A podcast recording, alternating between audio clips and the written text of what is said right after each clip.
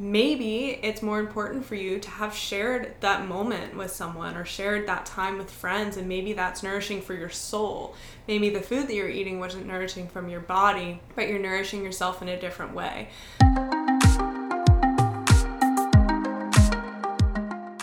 Welcome to How Do You Feel, a podcast with info and inspo to help you tune in to your fitness, nutrition, and mindset.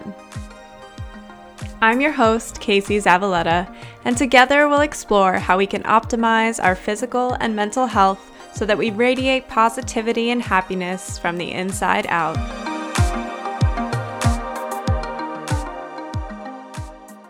Hi, guys. Welcome to the podcast this week. I'm currently recording this from a cottage up north of Toronto. We're just on the south side of Algonquin Park. It's quite a tradition for people from Toronto to come up north to a cottage on the weekends in the summer. It's so interesting. It always seems like a mass hiatus from the city on Friday afternoons as everybody flocks up north to the cottages to get on the water, get on boats, get away from the city for a little bit. So, Eric and I like to take part in that tradition when his schedule allows, at least once a year. So, we made a little last minute trip this weekend and we're already having a blast. Molly, our golden retriever, is also having a blast swimming up a storm. We can't keep her out of the water. It's the cutest thing. In the podcast episode this week, we're doing something a little bit different. I convinced Eric to take my spot as host, and we did a little mailbox episode. So it was more of a Q&A format where we took questions that listeners had sent in. He chose which ones he wanted to ask, and I answered those questions on this episode. I think this is a fun one because you get to hear a lot more from me in this episode, and Eric did an amazing job hosting. It was fun to get to record with him again. Because of all the amazing questions, we talk about a ton of really interesting stuff in this episode. We started off talking a little bit about my journey in fitness and how I became a trainer after my background in dancing. We also talk about what my clients have taught me and how I deal with clients that don't necessarily do what I suggest. And I talk about the willingness to change and how that factors into people actually implementing changes in their lives. We talk a lot about nutrition in this episode and what a typical day of eating looks like for me. I touch on circadian rhythms and time restricted eating, I also touch on the fact that we have a dehydration epidemic going on. We talk about nailing the basics of nutrition, and I give some good information about macros, quality proteins, greens, things like that, all things that I prioritize in my nutrition. We also talk about the importance of enjoying your food and sharing meals with other people. We also got a question about how you can understand and wrap your mind around your priorities in nutrition when they're different than your partner's. And this was something that I struggled with a lot earlier on in Eric and I's relationship. So I think that this was a really good question to answer because I know that a lot of people struggle with that. We also talked about how to know if you're over or under eating and all of the things that might factor into that. After our big section of nutrition questions, we moved on to talk just more about life. And we talked about unwinding after a stressful day or week, unplugging from work. Eric and I talked about our relationship a little bit and how we survived a two and a half year long distance relationship and why we were really committed to making that work. Then we talk about our experience moving to a brand new country, a brand new city. And then we also talk a little bit about putting yourself first as opposed to just people pleasing all the time and how I've evolved my thinking in that. I'm going to keep this intro short and sweet because you certainly hear a lot from me in this episode. I do a lot of talking. I hope you guys enjoy it. If this is a format that you like, or if there are questions that you have that I didn't answer, please let me know. Please send those my way. As Eric alludes to in the end of the episode, if we get a bunch more questions, then we can definitely do another one of these episodes down the road. All right, guys, I hope you enjoy this Q&A with me and Eric. All right, we're gonna do things a little differently this time, huh? Yes, we are. I'm in a different seat. You're in the comfy chair. I'm in the comfy chair, but it's the hot seat. The hot so. seat. That's what we call it. Yeah. All right. You're well, in control here. We're, we're gonna do a, a mailbag here, where a bunch of people have sent some questions in, and we're gonna get some advice from you about your journey about your life, and hopefully we can uh, teach the audience a little bit about your journey today. So let's start just a little bit about how you got into your role today as a, a trainer, a coach. What is it exactly that you call it? Functional strength coach. A functional strength coach. So how did you get started with that? I was a dancer growing up. I spent a lot of hours dancing and moving my body and tuning into movement. So I had a lot of body awareness because of that. And then I also continued dancing in university. So one of my majors was contemporary dance. So movement has always been near and dear to my heart, but I didn't necessarily know how to move my body well. And what I mean by that is I didn't understand the proper mechanics of movement, and I understood alignment in an artistic sense and a dancing sense, but not in a functional sense. So, not in a way that really translated to good quality movement in life. I remember when I was in university, I'm sure you remember this. Isn't it funny how I call it university now? That's so can Canada rubbing off on me. College. it's college, right? It sounds so much more beautiful when you say university. It's way more sophisticated. yeah. Anyway, so when I was in college, I had a lot of lower back pain. I was dealing with some knee pain, a lot of things that were injuries and were quite debilitating. I didn't know why they were happening. Let me stop you Yeah. really quick and ask you when when you were dancing, were you doing any type of strength training in the gym at that time or it was just dancing? No, I was pretty foreign to the gym. Mhm. I really only knew the studio. I did some yoga and Pilates.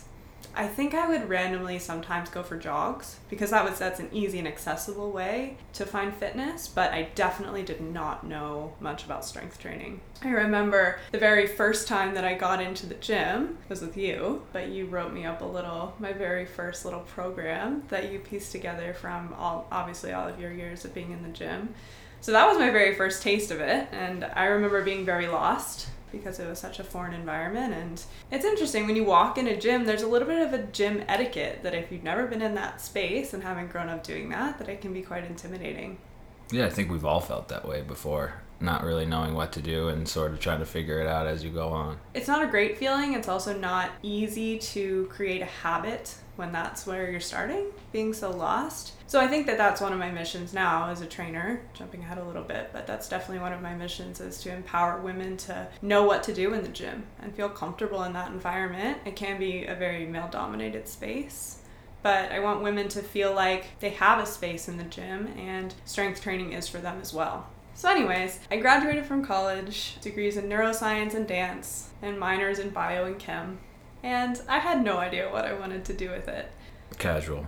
Yeah, chill. I got a lot of degrees, but I didn't know what exactly was going to come of those. I had a sense that I wanted to learn more. Um, I always talked about going back to school, which you know, which up to this point hasn't panned out, but I just knew that I was going to continue learning and that would hopefully lead to whatever I was going to do next. It wasn't an end point for me when I graduated. But we came to Toronto. We didn't know anyone here. I didn't really have a community. I didn't have any friends here, obviously. And I remember you suggested that I try joining a gym and I tried out some fitness classes and that was what really started me on a, a journey to discover what role health and fitness were going to play in my life. And it was certainly a rocky journey. I feel like I made a lot of mistakes and did a lot of things wrong, but learned from them along the way in the health and fitness world there's so there's so much misinformation and it's so driven by fads and trends and quick fixes and you see it all over social media and all over the internet.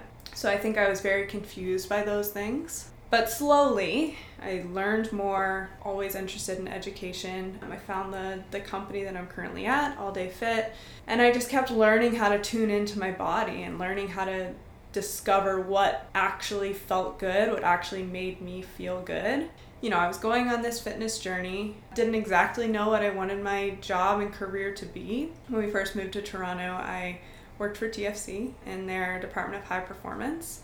I worked on cognitive development for the academy. So that's a lot of big words, but basically, TFC has um, youth programs, so they have a bunch of youth teams, and we were kind of looking into the cognitive side of sport. What aspects of someone's mind translate into them being better on the field? Can we test for those? Can we improve those? So it was a really cool job. I was obsessed with the concept and it really fed well into my neuroscience background. But simultaneously I was going on this this journey in fitness myself and I just found myself in the place where I wanted so much to share what I was learning and discovering and ha- and the ways that it was making my life better. I wanted to share that with others. So training seemed to be the best way to do that. The only thing I'll add to that, I think, when watching you and your journey through it, I think what you learned a lot from your job with TFC was you were you were sitting at a desk a lot, and I think it seemed to me like you were sort of like a, a dog in a cage where you wanted to be out outside, moving your body and and being more active than you were inside, and I think that also probably appealed to you in a in a big way. Yeah, for sure. I love the gym environment. I also think that what I've learned about myself is that I'm not going to be somebody that thrives in a nine to five work environment. I really like and thrive on being able to piece together a schedule with many different things and lots of stuff going on and moving one from one thing to another. And you're right moving my body being in the gym biking to the next place like all of those things really make me feel good and make me feel alive. So yeah i did feel cooped up in that situation Okay, here's an interesting question from Sam. We talk a lot about you being a coach and what you teach your clients, but vice versa. What what do your clients teach you? I genuinely believe that being a coach and being a trainer have made me a better person. I've learned so much. So there's this phenomenon where when you're sitting in front of someone and you're listening to, let's say, something's going on in their lives that they're trying to improve. When you're sitting in front of someone, you have this zoomed out view. And for me, it's relatively easy for me to pull out something that they can do to improve that situation. Just as an example, if they're insanely stressed at work, I can kind of look at what's going on with their fitness, what's going on at home, what's going on with their nutrition, are they sleeping, all these things, and I can pull out something that I'm like, I think this is going to make a big difference for you. So when you do that a lot, you actually start to reflect more on wait a second, maybe I'm stressed out too, and maybe I need to take my own advice a little bit more, mm-hmm. right? So you know these things as a trainer, but then as you have these conversations with people and talk about implementing them in their lives, there's a reciprocal effect where you start to take on those things and you want to take on those things because you want to go through that with that client. In that way, I feel like in all aspects of my health, I've learned something from my clients. Also, just on a human level, I have had the opportunity to train very closely one on one with a lot of people that I probably would not have been close to otherwise. So, all ages, coming from all different backgrounds, different ethnicities, different experience in the gym, just all of these different people. In developing these close relationships with them, I feel like I have genuinely learned something about life from all of them. So I'm so grateful for that because it's just an opportunity that I know that if I didn't have this job, I wouldn't have had otherwise. It's interesting that when you teach somebody something, it, the self reflection that comes from it also teaches you something. And obviously, there's plenty of examples throughout your journey with that. This is another interesting question from Colleen. She asks, "Do you ever get frustrated with clients that don't follow through, and, and how might you deal with that?" So I'm, I'm assuming like you give them homework or you ask them to do something in the gym and they don't do it. So mm-hmm. how do you handle that? So I've never had the experience where I'm literally in a training session and I ask someone to do something or try something and they look at me and say no. I have not had that client yet, thank goodness. But, you know, we talk about a lot of things that go on outside of the gym and these kinds of things that I will ask of people or I suggest to them because I know that they're going to make a big difference in their training and in their lives. And yeah, it doesn't always happen. So I don't know if I just have a really like high tolerance, but I rarely get frustrated with people because I know that if they're coming to the gym multiple times a week and training with me and putting in that effort, they're doing something to make their lives better. It's hard to get mad at someone for that. But of course, there are things beyond the gym that don't always pan out. I think everybody has a certain level of willingness to change if you could think about it on a scale of like 1 to 10 whereas 1 they don't care at all 10 they're like so committed people fall all in that range for different things If somebody's not at least like a seven or an eight, they're probably not implementing that change. And I personally, as a trainer, can be a talking head all I want at them and I can say it a thousand times, but if they're not there with me and meeting me there, it's not going to happen. I will always keep saying those things, even if I get a sense that they're not ready to make the change. I'll always keep providing the information, hoping that at some point they'll be ready to receive it.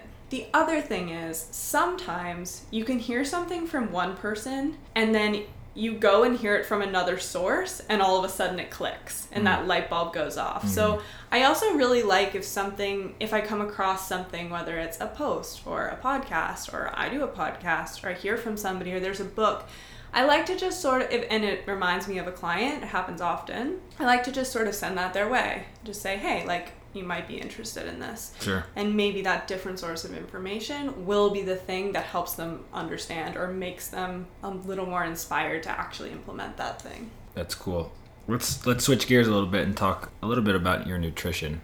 This is a question from Emily. She asks, "What does a typical day of food look like for you?" I just read the book recently called The Circadian Code, and it talks a lot about our circadian rhythms. Basically, every system in our body is on a clock. So, this 24 hour clock and it's dictated by the light and dark cycles that happen as the sun rises and sets. Every single organ in our body is ruled by a circadian rhythm. So that includes our digestive system. So one of the things that I've been implementing and that I really was inspired to implement because of this book is called time restricted eating. When I get up, I don't eat right away. Because our body actually thrives on having a decent window of time where we're not having to digest food. So is, is this the same thing as intermittent fasting or is it different? It's a little bit different than intermittent fasting, although it shares a lot of qualities. You could be time restricted eating and intermittent fasting, but intermittent fasting can also refer to, for example, a 24 hour fast. Mm. Time restricted eating is not that. Time restricted eating is something that you're doing daily. Mm. But a lot of people like to do what they call intermittent fasting and they'll only eat for eight hours a day. That is time restricted eating. So, in that way, the the same. Does that make sense? Yeah, I think so. It's definitely one of the fads that you talked about today. Intermittent fasting intermittent fasting. Is, yeah. And so it's not something I do, but it's, it's something a lot of people have had sex. It's something a lot of people have had success. it's something a lot of people have had success with. Sex with intermittent fasting. Maybe it increases your libido. I don't know, actually. It's something a lot of people have had success with, uh, it, with losing weight and for other various reasons. So mm. it's interesting to hear. Your dad has. Yes, exactly. Yeah. Yeah, I think it's good. There's just so much research that says that it's good to give your body that break from digesting. Digesting takes a lot of energy, and so it doesn't allow your body to give the same amount of energy to other systems in your body. But the whole point of that was I don't eat right when I get up. What I do do right when I get up is I have a big glass of room temperature water. I twist 8 to 10 twists of sea salt or Mediterranean salt in the water, and then I squeeze half a lemon in there and I chug that first thing thing in the morning. Mm-hmm. Why? 90 to 95% of humans are dehydrated. That's insane. And water is the most important thing that we can put in our body. So if you think about it, you've just spent a whole night without drinking water. One of the best things that you can do to just get things flowing is to drink water. The salt is similar, it's electrolytes, so it even further hydrates you. And the lemon, I just know that my naturopath has told me to do it. I, I think it helps rev up your metabolism in some way in the morning. But anyway, so I do that in so the morning. That, so that's first thing in the morning. So then yeah.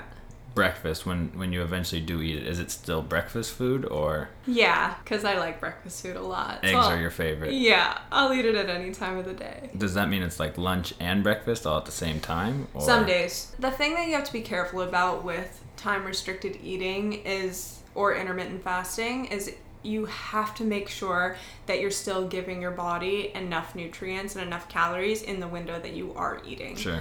My meals are pretty big, or if I do com- happen to combine breakfast and lunch, which I did today, then I'll have a pretty hefty snack in the middle of the day before dinner as well. It's almost like a third meal. It might be a smoothie bowl or something. So I'll have my first meal, which is often eggs. It might be leftover protein from the day before and I make a big old salad.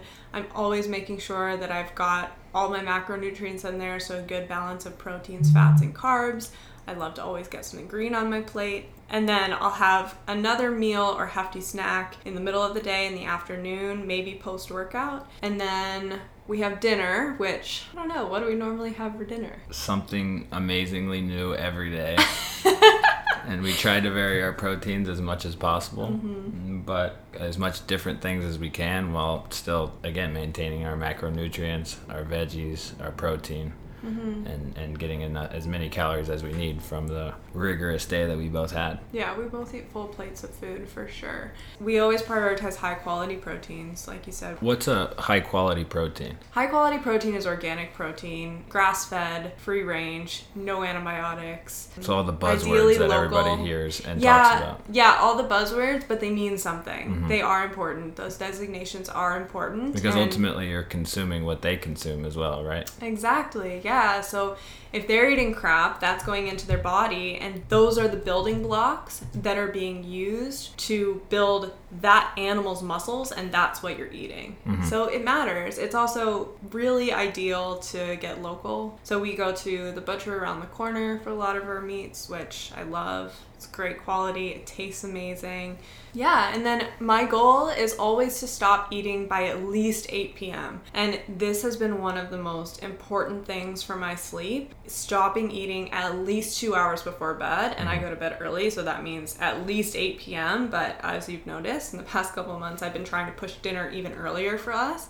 So if I could be done eating by 7 or 7.30, that's even better. Um, and I just tend to get higher quality sleep after that. Interesting. Another question from Colleen. Let's talk about balance. So you talked about your day and what that looks like, but obviously every day doesn't look the same and some days you have different cravings than others. So how do you manage that balance in your nutrition? You're right. This is tough because life gets crazy. People are busy. They're out and about. Maybe they're traveling. You can't always have perfect control over nutrition. One of the most important things is that when you have the opportunity, you make conscious choices about what you're going to be eating. Ideally, you're tuned in with your body enough to know what makes it feel good. So, as much as possible, you're trying to make decisions that are going to make your body feel good. When I'm looking at a client's current nutrition, one thing that I'm not going to do, they might write down for me a couple of days of their, their typical eating. Let's say I see 10 things that could be improved in their nutrition. I'm never going to talk to them about all 10 things right away. I'm going to pick one or two simple things that they can do that they can do consistently until they become a habit. So I think that sometimes people get caught up in feeling like they need to completely overhaul their nutrition because maybe they're getting so much information from social media or podcasts or trainers talking at them or whatever it might be. They're getting all this information and they're like, oh, well, I have to do this and this and this and this and this. And they just get so overwhelmed that they're not able to have any balance. It just is too much to handle. Mm-hmm. So I think that it's about choosing a couple of things that you can nail down. A great one is are you drinking enough water? Are you getting a good balance of macronutrients with every meal? Maybe you just need to start there and you need to try to do that as much as you can with every meal. Understanding that it's not going to happen every time because life happens, social situations happen, and that's okay. Sh- there should not like I I never want anyone to feel guilty over ending up in one of those situations where they haven't exactly nailed their nutrition. What's the point of that? If you're walking around feeling guilty for what you've eaten in the past, you can't change it. All you can do is understand what happened and move forward. That brings us to our next question from Priya. How do you find a happy place with eating, especially with social pressures all around us? So maybe at a social gathering where somebody's eating something that is not a part of your daily routine or your diet, if you want to call it that, but yet uh, you don't want to feel weird or different or something like that along those in that situation. Yeah, this is huge, especially in the summertime when people are out and about a lot more, we're eating out a lot more. Food is meant to be enjoyed. The times that you remember the most, the meals that you remember the most, are the ones that are shared with people. Maybe it's shared with a glass of wine. Food is meant to be enjoyed in that way. So we can't get down on ourselves when we're out and about in a situation and we want to indulge a little bit. Now, it's possible that if you're going out every single night and you're never cooking your dinners at home, that you're doing it too much and you're doing it so frequently that it's going to be detrimental to your body. You're just not nourishing your body in the way that it needs to be nourished to be its healthiest. So, of course, there's a balance there. I have a history of disordered eating and struggling with restricting myself from certain foods and saying that I can't have certain foods, and then that leading to some behaviors swinging the other way and that I wasn't proud of. I think that what I've learned is that in social situations, that's probably the time when you're going to indulge the most, but that's okay.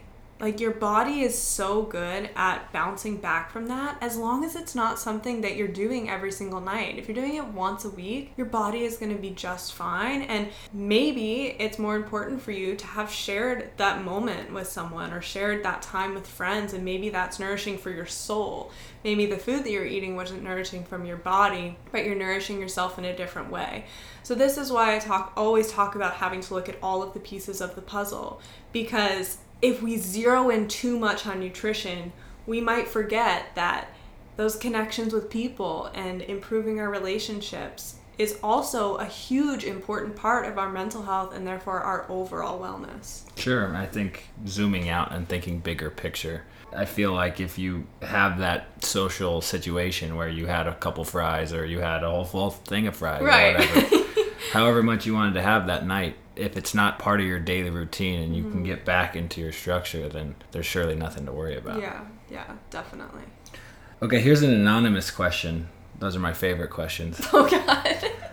How do you set boundaries uh, when they're different from your partner? Kind of like you and I, sometimes we have different dinners or different priorities in our dinners or different amounts of calories that we want to consume in our dinner. So I think that's something that we've certainly learned over the past few years uh, on our own journey. And so um, if you can share with us a little bit about where we are now and, and how we've come to that place. I remember when we first moved to Toronto, this was something that, as I was kind of first learning about fitness and nutrition, this was something I struggled with a lot. I was very uncomfortable with watching you eat something, let's say pizza, that I love. Pizza's my favorite thing in the whole world. It's, so it's everybody's favorite thing in the whole is world. Is it? Okay. I don't know. Some people are pasta people, ah. and some people are pizza people. I'm I a pizza like. person. Yeah, same if I was watching you eat pizza, and at that point in time, I probably decided that pizza was something that I couldn't have. Like, I had put that in the bad food category and something that I would have felt a lot of guilt over eating. So I felt like I couldn't order that. So I would get myself the salad or whatever I perceived as the healthiest thing on the menu, or I would make myself something different if we were at home. But I would have a lot of negative feelings as I was watching you eat it because I felt like it was something I couldn't have. Like I was mad about that. So I don't know if you remember how like conflicting that was and how I would used to like make comments. Well, of course you can have the fries. I can't eat the fries mm-hmm. or something. Like it was just it was a struggle for me at first. As I've evolved my thinking around nutrition, First of all, this is always a work in progress, but my goal for myself is to never have any foods that I can't eat. I can have everything, and if it if the situation arose, I could have the freaking deep fried Oreo or I don't know, whatever's the worst thing in the world for you. Mm-hmm. I can have that and that's okay. So my mentality around what I can and can't have has changed a lot but I've also just tuned into my body so much more that I understand so closely how good nourishing foods make me feel and make me able to move and think and love and all of those things. I feel myself when I eat the good things now that I actually genuinely, if we were sitting down for a normal dinner on a normal weeknight right now and you were eating a bowl of macaroni and cheese, I would look at that and I would be like, I know that tastes good, but holy crap, I would feel like shit if I ate a whole bowl of mac and cheese for dinner, so I don't even want to do it. So, and there's so for you, it's, it's a lot about dialing into your own body and your own nutrition and finding out what works for you. Mm-hmm which allows you to leave the negative animosity that you might have towards your partner in this situation or the food that, that your partner is eating in this situation to allow yourself to feel the strength to do something different and to eat something different and feel good about it. Exactly. And just be at peace with doing what I genuinely like it's very peaceful now because I just genuinely know that I'm making very intentional informed decisions and this when I sit down for dinner because I do all the cooking it is exactly what I want to be eating it takes time it takes a lot of time to get there all, all I think all of this does. Yeah, Um, but 100%. but this is this is why you're helping everybody out there um, understand because you've you've gone through a lot of these things. Mm-hmm. This next question from Shannon is about over or under eating. How how do you tell if you're over or under eating? Yeah, this can be a really hard one for people. There are a couple parts to this. In the book, um, Intuitive Eating, which kind of lays out what it means to, to be an intuitive eater, they talk about a scale 1 to 10, where 1 is that they call it primal hunger, but that level of hunger where you are just famished and you feel like you could stuff your face with anything that you saw if you open the fridge. You know that level of hunger. We all do. Mm-hmm. We all do. But when Eric skips meals, then he really knows that hunger. I make mistakes like everybody else does in nutrition, huh? I know. Um, and then 10 being that, like, holy shit, I could probably throw up right now because I'm so full, right? So there's our scale. You never want to let yourself get to a 1 and you never want to let yourself get to a 10. I think we all know what those feel like. So your body's smart, right? You'll start to get pangs of hunger when you're at that level of 3 or 4. When you start to get that little grumbly feeling in your stomach, maybe your energy's dropped a little bit, like that's when you know that you should be looking for food and that you want to be eating you want to eat to a point where you feel satisfied. You don't want to just eat to the point where, okay, well, I'm not hungry. It, that's not enough because then likely you're going to be searching for something else to eat 30 minutes later. What's the point of that? So you want to get to a point where you feel nice and satisfied. So maybe eat until like a six or a seven. So that's all great if we're very in tune and understand those signals of hunger and full in our bodies. The problem is a lot of us are so out of tune that we we don't receive those signals. So we kind of just follow an eating schedule because we're supposed to be eating meals at certain times and maybe we're even eating the amount that someone else has dictated for us and we just kind of do that blindly and we don't actually tune into what does it feel like to be hungry? What does it feel like to be satisfied? So that takes a lot of work and reflecting. But there are also things that could be going on in your body that aren't allowing your body to send you the correct signals. One example is if you're eating a lot of sugar, sugar causes cravings because there's literally a neurological addiction that goes on because we enjoy sugar so much. So if you have a lot of sugar in your diet, your blood sugar regulation is going to be crazy. It's going to be rising and plummeting, mm-hmm. and you your sig your hunger signals are just going to be off. Like it could be your brain craving something instead of your body actually needing food. Mm-hmm. The other thing is your hormones could be at a at a point where your leptin levels, which control your appetite. So if you're having hormone imbalances and some other hormonal issues, your leptin levels could be a little bit off as well, and then you're not going to get your hunger and full signals correctly. So the a- simplest the simplest solution to this is is to listen to your body and to try Mm-hmm. to eat when you're hungry and not eat when you're not hungry. Yeah. And to to try your best to what maybe have a bar available to you in situations where you might be too busy to make a meal Yeah. and an understanding of your own nutrition of your own meal in front of you to stop eating when your body's telling you I don't need any more. Mm-hmm. Exactly. That's the ultimate goal for Sure. everyone, right? Easier said than done. It is. obviously. It's totally easier said than done because everyone's coming from a different place in this, and when we are in this cycle of disordered eating as well, we start to misunderstand. Like we literally misunderstand when our body is actually hungry. A lot of girls undereat. I see it all the time. I would guess 80 to 90% of my clients are probably undereating and they don't know it. It's just because we live in a society that tells girls eat as little as possible. So those people, their body is probably a little bit hungry and undernourished all the time, but their body is going to get to a place where it's not constantly sending them aggressive hunger signals. It's kind of like your metabolism is revving down mm. because of that. So there are a lot of things that could be going on that could be messing with this. If it's something I would say that you're really unsure about, because I think that this person that's asked this, this is something that she's struggled with, whether she's under or overeating for a while. I think that going to your naturopath and understanding how are your hormones, how are your hormone levels is a great idea. And then beyond that, working with a holistic nutritionist, somebody that can help walk you through the steps of what does it really mean to tune in in a way that you might not be able to do by yourself. Awesome. Okay, let's move to our final category uh, of questions, and these are more just in general about your life and, and the lifestyle that you live. Fun. The first question is from Morgan, and she asks, How do you unwind after a stressful day or a stressful week?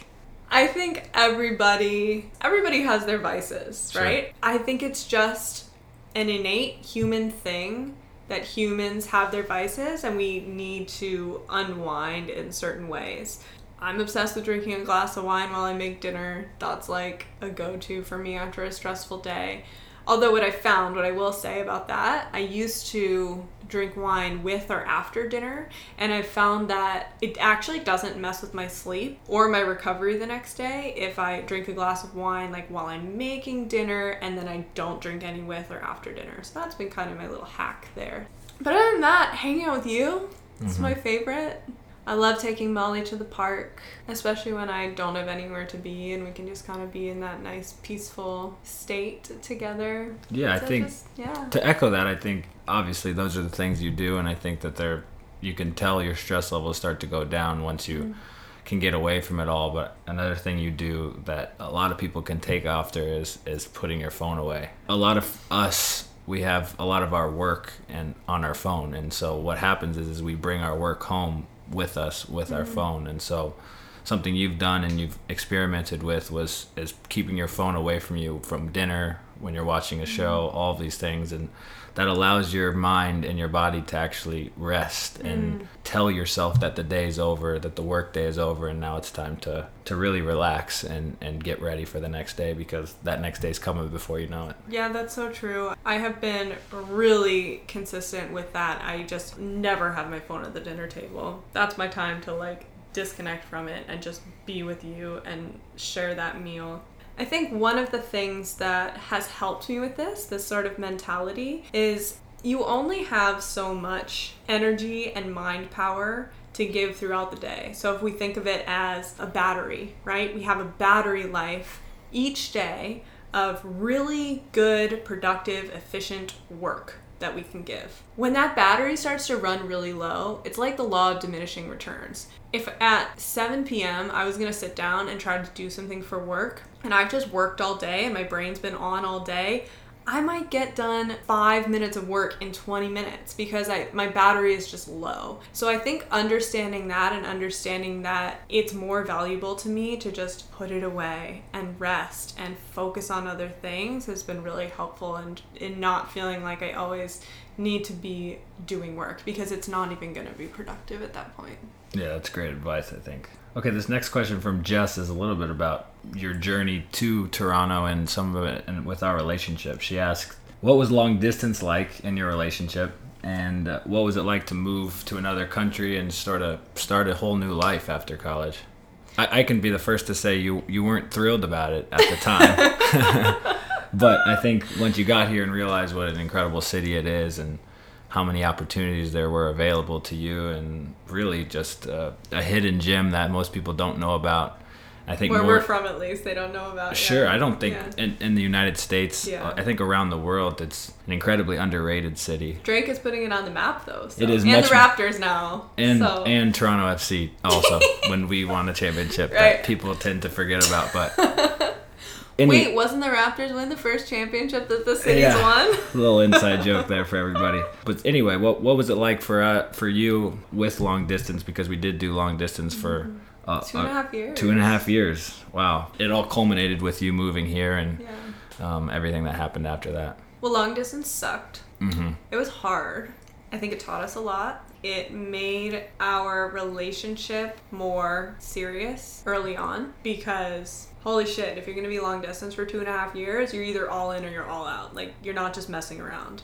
So I think that we were both just very all in from the beginning. And luckily, I did get to spend summers with you, so that was really helpful. Yeah, I think that that's an important thing that you said because with long distance relationships, you're always looking for a, your next visit or looking Mm-hmm. forward to your next visit so that you have something that you can strive towards. And I think a lot of it for us was that next time you got to come out and visit or I was able to get back home or you were able to come out for the summers. We always had something to look forward to, which I think propelled us to allow us to stay on the path that we were on and, and stick together. We always tried to make sure it wasn't more than six weeks when we saw each other. I think one time we did eight and it sucked, and we were like, okay, that was too long. Um, but we always had that, you're right, the next time, and it had to be within six weeks. And then we also were really good about, I well, I think I learned a lot about communication from that because you weren't there to see what was going on in school, what was going on with my life, what I was doing in dance, to see the dance show, whatever. You weren't there for that.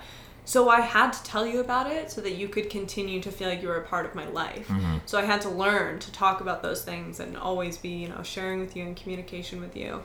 And then we also had our dates, our FaceTime dates. Remember it wasn't those? even FaceTime. It, It was, was Skype, Skype. and this Yeah. was before the days of FaceTime. Really, I think now it's a little bit easier for people to pick up the phone and. Mm. Uh, yeah, I we had to get on the computer. You know how much true. I love FaceTime, so I'll hop on FaceTime even if I saw you a couple hours ago. But there's no replicating seeing each other in person. But there are certainly ways that we got through it. we moved to Toronto, and you're right, I was not pumped about it. I think mm-hmm. I cried because I just didn't know. I didn't even know if I was going to be able to work here.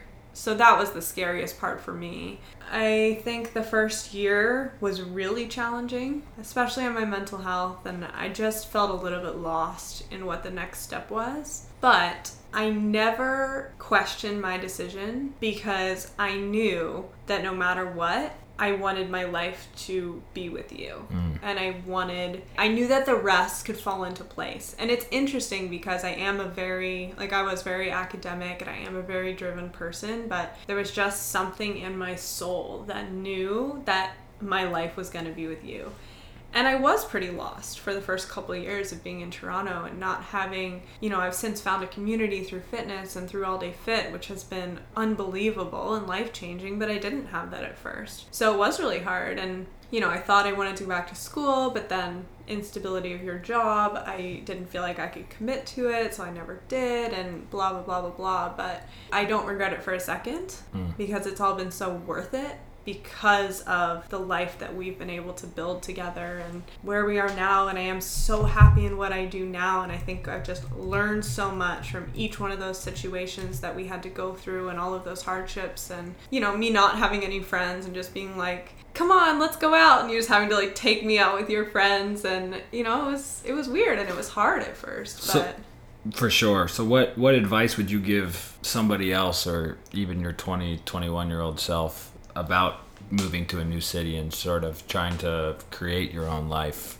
obviously with a partner but ultimately you have your own life outside of a partner. So what mm-hmm. advice would you give to somebody that was making that same transition? be open. It's not something that I've historically been good at, but be open to any people, situations, opportunities that come your way and put out as much good energy as possible. Hmm. Because that good energy is coming back your way. It does. It mm-hmm. really does. I think I spent a year not putting out good energy and feeling a little bit lost and confused and not open to people and experiences. And that changed. And now it's like I can't write the script for what's coming next. Every opportunity that's come up, including podcasting, like every next thing on, of my journey, I haven't planned for. It just I just felt open to whatever was next and learning and being with people that made me feel good and making other people feel good and then it, it's just happened. Mm-hmm. So, just openness and understanding that changes are good and they make you grow. Awesome. Okay, we've got time for a couple more questions. This question's from Joe. She asked, What's your advice for knowing when to enjoy a moment and dive into things versus when to take a step back and take care of yourself? Sometimes saying no can be disappointing to others. How do you handle that? This is a tough one. Joe and I have talked about this a little bit. you always, always, always in life, this is one thing I've learned that I did not always do, but you always have to put yourself first. You have to feel in a good place, you have to feel energized by something. The minute that you do something out of obligation or because you feel like someone told you it's the right thing to do, or you're just being a yes man, or stretching yourself too thin or whatever, the minute that you do that, you're not showing up as your best self to that thing. I'm definitely a people pleaser. I struggle to say no to things and to say no to people, and I don't like to let people down. But what I realized was if I know that I'm not going to show up with my whole heart there, and it's not going to bring me something as well, then I'm just not going to be my best self being there. So it's almost pointless. This not pointless, but you know, it's not as it's not as good to be to just be stretching yourself thin and not be fully present in those things that you are doing. It reminds me of the question we talked about with nutrition, with with setting boundaries and nutrition between two partners. Right? It's a lot about tuning into yourself and what your needs are, mm-hmm. and acting off of those as opposed to the needs of others. And so, as simplified as nutrition can be, and how you know that a Snickers might make your body not feel good, whereas spinach or kale or something like that might. Going to an event may not make you feel good, and staying home and watching The Bachelor on Mondays might make you feel good. So it reminds me That's of that. That's always a feel good. It's always a feel good. it reminds me of that, and I think it's a, a good way to think about it mm-hmm. because physical health and mental health have a lot of similar ties. And yeah, know. I think there's a theme emerging here for Sure. sure. You're right. Okay, a couple more. This one's from Elena. She asks a deep question. Are you oh ready? god, I don't know. What are At you the mo- end, of course. What are you most proud of in your life so far? Marrying you. Wow. No, but really. I'm just kidding. the relationship that we have and that we've built and Mm. how we've grown as people separately and therefore how it's made our relationship stronger. I think we had this conversation uh, a couple months ago, but it's it's crazy. Like marriage is a crazy gamble. We've already changed so much in the what two and a half years that we've been married. Mm-hmm. We're like different people. Mm-hmm. So lucky us that we married someone that was going to grow and get better, and that we were going to be good enough to communicate about it and do it together. I'd, Did arg- we I- for sure know that was going to happen when we got married? Like I don't know. I'd argue It's- it's not luck. I think mm. as different as we are as people, there was something that we saw in each other's heart that we knew that we'd be able to grow together, or at least we thought. Mm-hmm, yeah. And you're right. I'm a different person. You're a different person. But as much as we've grown and adapted to the lives that we continue to have separately, we've also done that together. And that's an incredibly difficult, but also incredibly important part of, of any relationship, as we've learned so far, and will continue to have to do for a lot more years than mm-hmm. just two and a half. Well, that's why I'm proud because, especially by Toronto standards, we got married young. sure.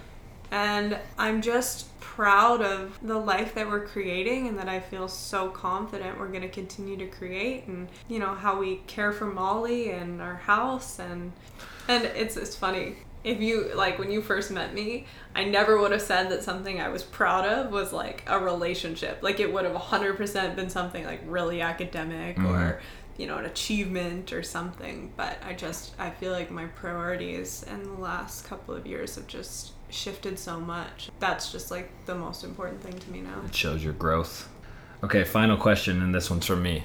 okay Oh, what makes you excited to get out of bed in the morning? you took my question You ask everybody that oh question, my god so i do in in classic role reversal, you have to answer it for everybody else. Okay.